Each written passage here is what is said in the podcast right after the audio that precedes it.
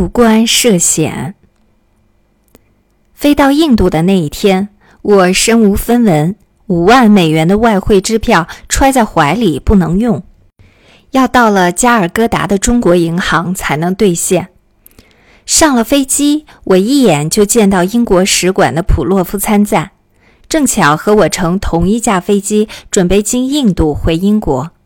于是两人聊了一路佛学。到达加尔各答飞机场之后，他用计程车直接把我送到了中国领事馆。到了中国领事馆，我就放了心，因为驻藏办事处在领事馆中有一个部门是专门负责采购的。可以和他们先借钱使用。在我出发以前，教育部和蒙藏委员会都向驻藏办事处发了通知，告知我已被任命为特别委员和拉萨小学校长。办事处对于我的到来已经有所准备。到了加尔各答，我住在中国旅行社，在那儿办了一个招待所。这时因为水土不服生了病。招待所安排了一个名叫罗布的工作人员照顾我。他本是西藏出来的汉人，通西藏话，也会讲印度语。我把他留在身边做佣人。休息了几天，身体康复后，我们立即开始上路。我和罗布将自己打扮成西藏人，趁着混乱搭上了印度的火车，直奔大吉岭。不久前。驻藏办事处的沈宗濂处长刚刚从拉萨抵达噶伦堡，准备回上海参加国民大会。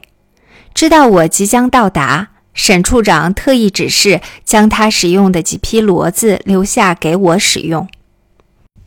这天晚上，月儿高挂，寒气逼人。当我们匆匆赶到噶伦堡时，骡子及其他行军用品已准备停当。我一身藏装，骑上骡马，连夜赶路。第二天天亮，到达了一个英国设置的警察哨。哨兵问道：“你是什么人？”我说：“我是西藏人，准备回拉萨过年。”哨兵一摆手，就放我过去了。过了警察哨，走到下午之后，天突然下起大雪。我们到了一个村庄。在村子的主人家里借地方喝杯茶，歇息片刻，准备继续赶路。这时，村子的主人好心的劝我说：“你不要再往前走了，前面要上山，越到山上雪越大。今天你们是过不去山的了。”我心里想，噶伦堡是英国人控制的地区，这里的住户鱼龙混杂。其中有不少是英国人的眼线，不能轻易相信任何人的话。想到这儿，我谢过了主人的招待，不理会他的劝告，继续上路。出了村子，便开始上山。果然不出主人所言，接近山顶时，雪越下越大，地上的积雪几乎没过了膝盖。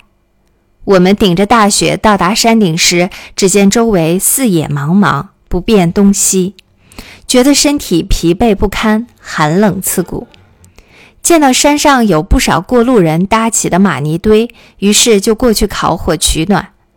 本来想休息一下，等到雪小一些再继续赶路，谁知天公却偏偏与我作对，大雪不停地落下，丝毫不见减弱。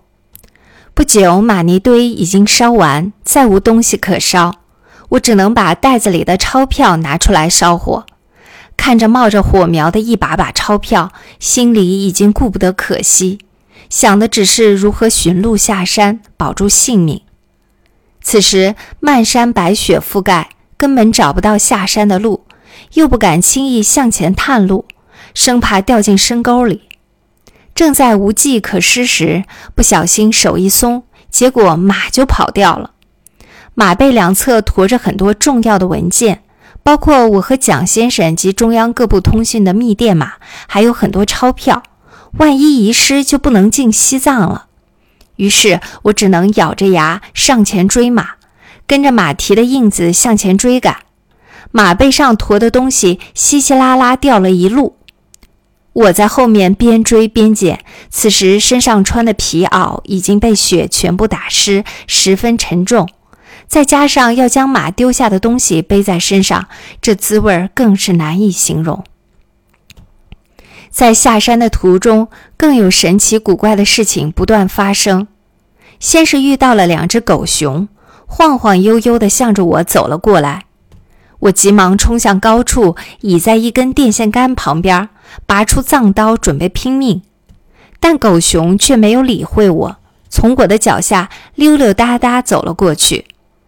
走着走着，眼前又突然现出一片村落。隐约可见房子的烟囱还在冒烟，我心中大喜，急忙走近一看，哪里有什么村落，不过是一排矮树，矮树上面覆盖着积雪，远远看上去如同村庄一般。接着又有一条大路展现在眼前，可以清楚地看见有人骑着马在上面匆匆赶路。我心想：这下好了。路上出现行人，离有人烟的地方肯定不会太远。可是再走近一看，又是一无所有。这时眼前的幻觉和现出的境界越来越多，我不由得开始警觉，自知这些幻觉都是自己的心识所显。按佛法的解释，是人多生累积的业力在起作用。《金刚经》上说：“凡所有相。”皆是虚妄。如果此时执着于这些幻象，必入魔境而不可自拔。想到此，我开始定下心来，摒除杂念，口中诵持咒语不断。就这样，跟随着马蹄一路挣扎着，走到天蒙蒙亮时，才到达了一个村子，恍若梦中一般，看上去似乎眼熟，却又不记得这是什么地方。进的村子惊动了主人，开门一看，我不由得愣住。原来这位主人就是昨天劝我们不要上山的那位，此地正是昨夜歇脚的村子。原来牲口食路，走了一圈，又把我们带了回来。再次见到这位主人，心中颇感惭愧。昨日不听人劝告，险些送命。主人却是十分热心好客，帮我们把皮袄、裤子烤干，烧茶取暖。等太阳出来后，我们备好骡马，再次辞别了主人，沿着昨天的旧路重新出发上山。到了山顶上，又看到昨晚取暖时所烧的钞票和玛尼堆的灰烬还堆在那里，仿佛依然冒着青烟。此时我们还没有进入西藏。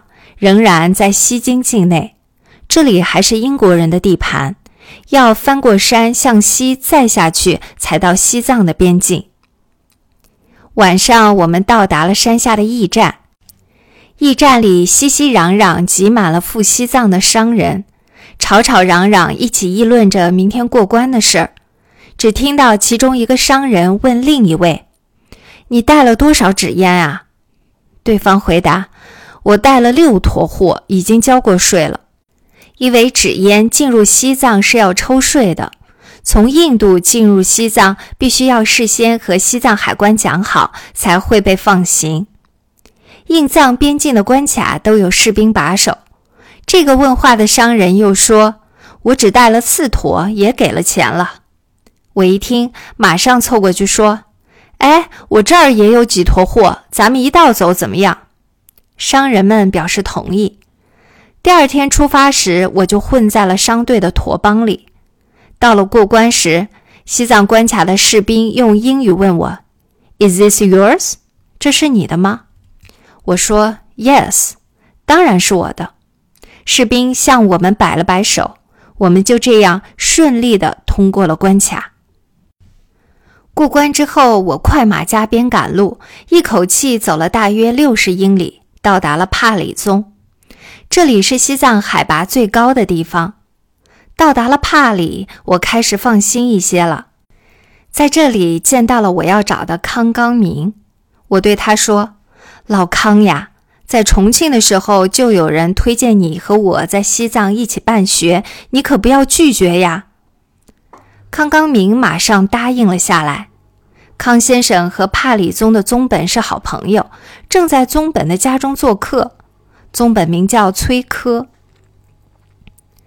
当时中央政府与西藏联络的所有邮件都必须经由印度转到帕里，然后再通过西藏的邮政转到拉萨。